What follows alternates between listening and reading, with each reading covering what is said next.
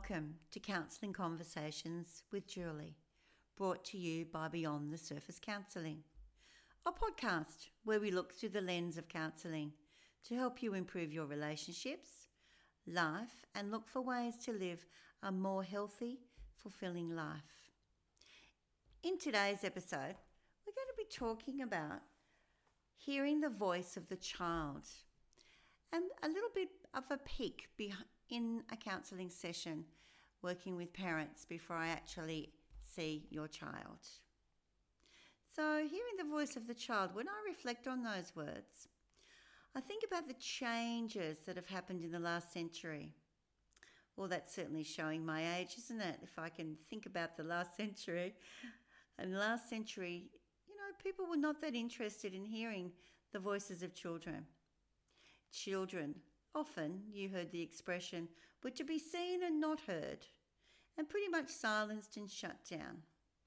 A lot of go to your room, no dinner for you, forget about your pocket money this week. And that's because adults, parents, and teachers were not aware that the child's behaviour is driven by some strong emotions that may be too big for the child to handle. And think about if you're a child what do you do with those big feelings? Can result in a behaviour that's not so positive, or the child pushes or swallows their emotions down, which impacts on their self worth. So, as adults, we need to learn to hear what is behind those behaviours. To help, to help your child, parents can learn the language of emotions and, where possible, be in the present moment. Watch your own bodily responses when something upsets you or your child. You can practice noticing and responding to your own anger before it gets too large and lose control. Because when adults and parents are in a calm space, it leads to a more relaxing communication style. And everybody's wishes hurts and hopes and needs are actually heard. A relaxed communication style creates a more welcoming space that allows conversations about the problem, how to use strategies to help those problems, and it helps children make better choices next time. Conversations about discovering these big feelings increases a child's emotional intelligence and also, it really connects your family for those really precious and special times together rather than arguments and that continuous pushing your child to do certain jobs in the house or certain things. A child with intense emotion needs a kinder, wiser adult to show them how to safely reconnect to themselves, respond to their feelings, name their feelings, and to find out or help them find out what is going on for them. It's essential to let them know that everyone experiences different feelings, including you.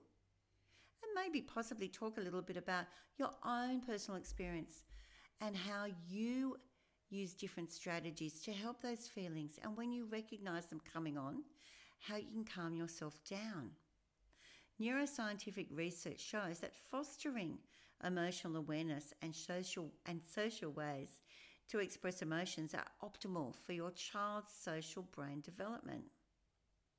And as we know, we're all individual and every child has their own unique emotional ways of responding to life's tricky moments. Things to consider when we're looking at children's emotional responses, or even our own, is our birth order. Where do we sit in our birth order? That's a very telling sign of how we respond to things. Our temperament. Are we just, a, you know, carefree, happy go lucky? Or are we more intense, possibly anxious? Our genetics. You know, we need to look at our hereditary and where do we come from? Our expectations of our family dynamics are all formative in our identity development, including how we express ourselves, be it positive or sometimes not in positive ways.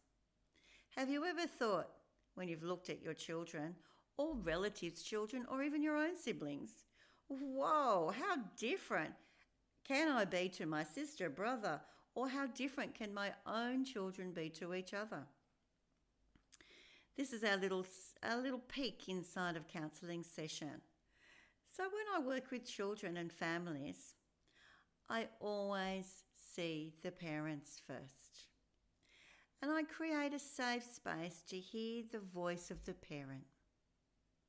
As a counsellor, I listen to you and what your life has been like as parents, what your hopes and dreams for your family are. What direction do you want to go?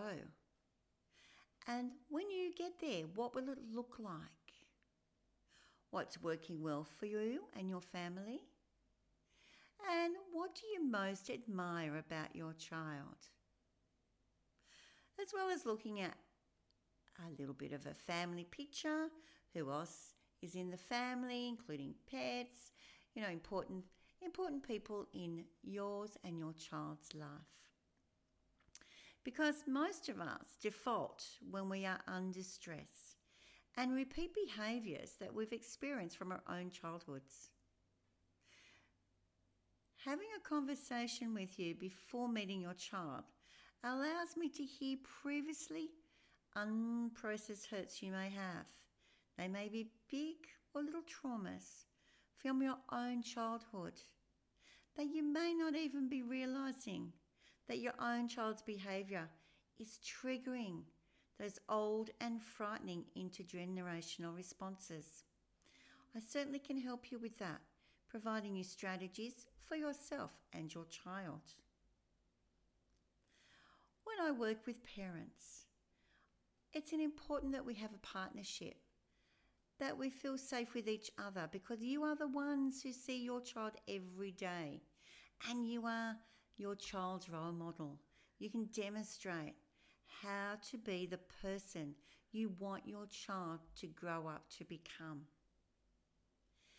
We look at different strategies that have worked previously for your child when they're expressing big emotions. What hasn't worked? We look at different ways that your child responds to different people. We delve deeper into what the actual problem is. We name the problem before we see the child. I hope that's been helpful. I'd like to leave you with this thought. Don't worry that children never listen to you. Worry that they are always watching you. That's right by Robert Fulghum an interesting, an interesting little thought to have. Thank you for joining me today. I hope you have found counselling conversations with Julie helpful. Until next time, be kind and gentle on yourself.